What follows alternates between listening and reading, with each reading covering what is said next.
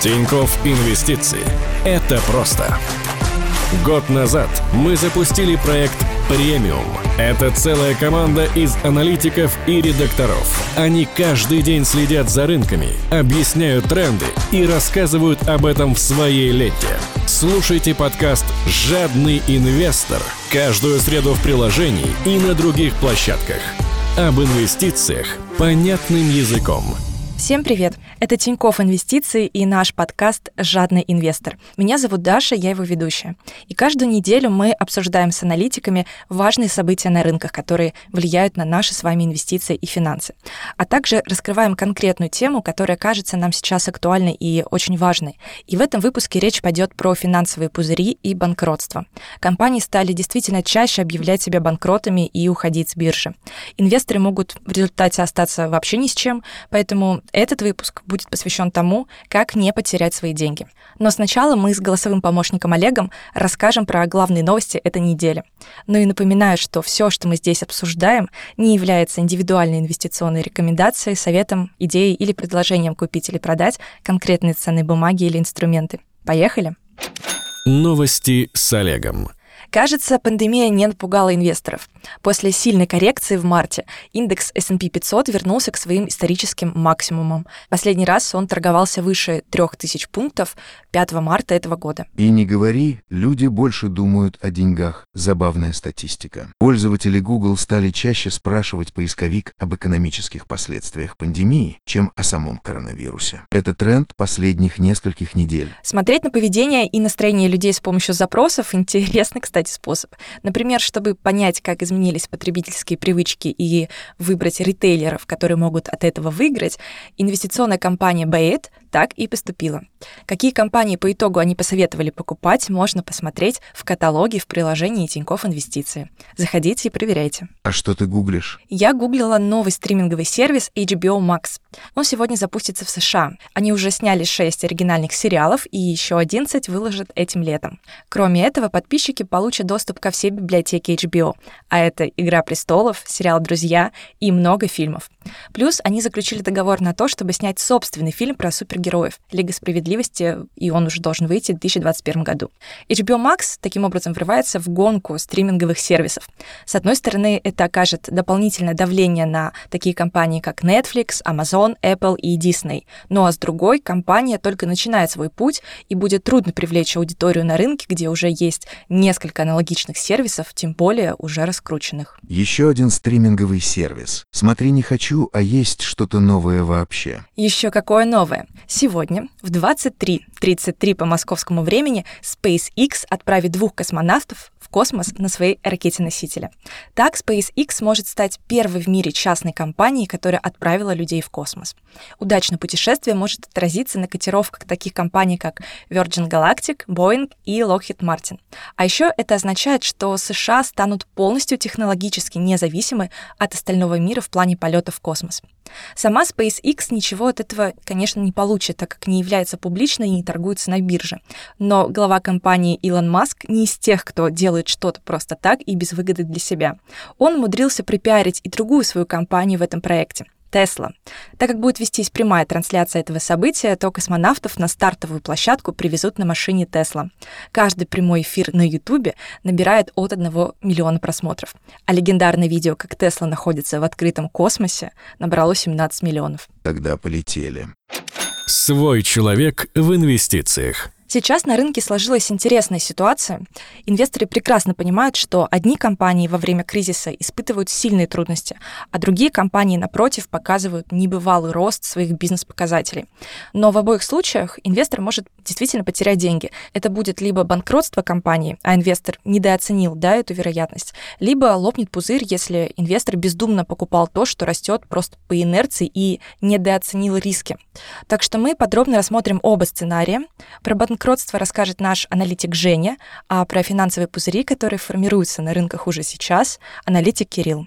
Начнем давайте с горячей новости. Это банкротство крупной американской компании Hertz, которая выдавала не только в США, но и в других странах автомобили на прокат. А информация о том, что Hertz подает на банкротство, появилась в прошлую пятницу. С одной стороны, это не стало какой-то большой неожиданностью для инвесторов. Уже на протяжении нескольких недель они ждали разрешения текущей ситуации. Были признаки того, что у компании заканчиваются средства, и ей необходимо договариваться с кредиторами, банками о продлении финансирования. Договориться не удалось, и компания подала на банкротство. Почему так произошло и почему компания с более чем столетней историей была вынуждена капитулировать перед э, текущим кризисом? Проблем было достаточно много. Это и сама по себе бизнес-модель, то есть еще до кризиса у Hertz были значительные проблемы. Это было падение основных показателей операционной и финансовой деятельности. А, они проигрывали конкуренцию новым сервисам по передвижению таким как, например, Uber, и э, та модернизация, которую они запланировали, реализовать ее до конца не получилось, они не успели, и кризис э, окончательно добил компанию, основная деятельность которой заключалась в том, что в крупных транспортных хабах, таких как э, международные аэропорты, клиенты могли взять автомобиль в аренду. Поэтому в данном случае это история, которая еще до кризиса была несколько плохая, ухудшающаяся. Были надежды на то, что у компании все-таки получится перестроить бизнес, но кризис э, компанию окончательно добил, и руководство было вынуждено подать на банкротство для того, чтобы реструктуризировать свои долговые обязательства, снизить долговую нагрузку. В данном случае банкротство, оно пока не ведет э, к окончанию деятельности компании, и во многих регионах Херц продолжит работать, но э, в том виде, в котором мы знаем компанию, она уже, конечно, не будет существовать. Правильно я понимаю, что это такой яркий пример, который показывает э, разницу между надежностью акций и облигаций? То есть по акциям инвестор потеряет все, а в случае с облигациями есть шанс, что инвестор вернет хотя бы часть своих средств. А в случае облигаций важно понимать, какие именно. Например, у компании Hertz э, было несколько видов облигаций. А некоторые из них были обеспечены лизинговыми платежами по самим автомобилям. Это более надежные выпуски и вероятность того, что средства по этим облигациям вернутся, они выше, потому что компания планирует продавать свой э, собственный автомобильный парк для того, чтобы погасить эти долги. А, были обычные облигации, ни, ничем не обеспеченные. В данном случае инвесторы ждут плана реструктуризации. Здесь э, существует множество исходов возможных.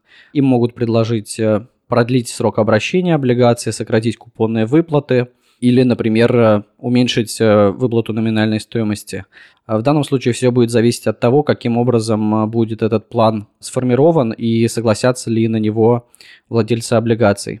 Безусловно, вот эти облигации, которые не обеспечены, по ним будут значительные потери. Сейчас эти выпуски торгуются примерно по 10-20% от э, номинальной стоимости. Это хорошая новость, но как инвестору понять еще до объявления дефолта, что компания вот почти на грани, чтобы подать на банкротство?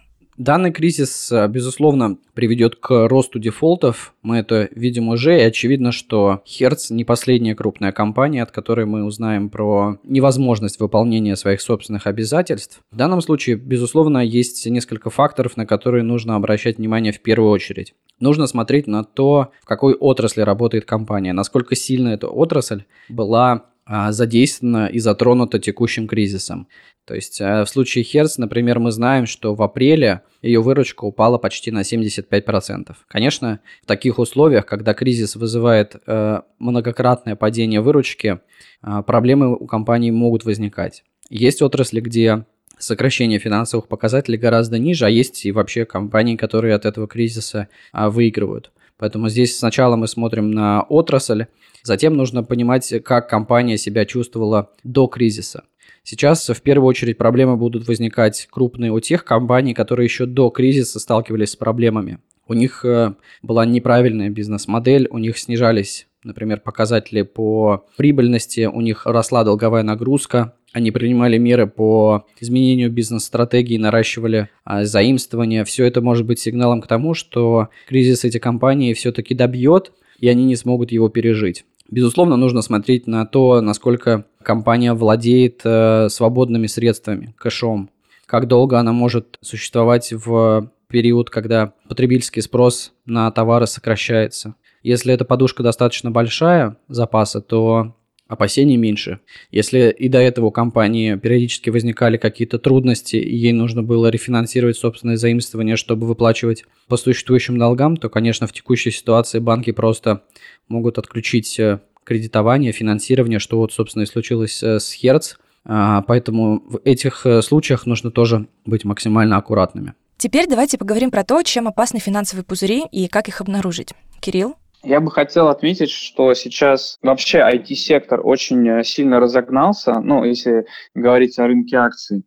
И многие компании показывают новые исторические максимумы, и особенно, особенно сильно разогнались акции в секторе того, что связано с онлайн-коммуникацией, э, облачными технологиями и так далее. Ну, то есть все те компании, которые, грубо говоря, э, не пострадали или даже выиграли от коронавируса, карантина и тому подобное. Ну, например, сервис для видеоконференции Zoom, где мы сейчас как раз с вами записываем подкаст. Да, например, Zoom.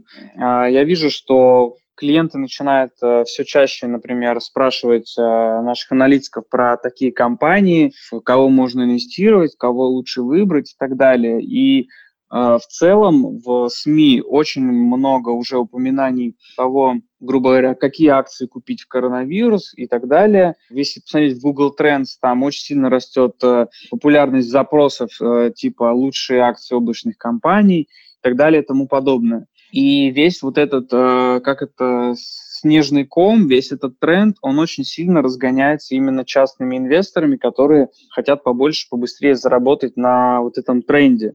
И многие там компании, акции которых не очень там ликвидные, какие-то стартапы, быстро развивающиеся, у них акции выросли больше, чем на 100% с начала года. И рост в последние месяцы особенно очень резкий. И этот рост он, а, если честно, меня несколько пугает, потому что это все похоже на пузырь. Да, мы все понимаем, что облачные технологии – это круто, это тренд, который сохранится на года, все будут на них переходить, но вот такая динамика котировок, она делает акции ужасно перегретыми, ужасно переоцененными.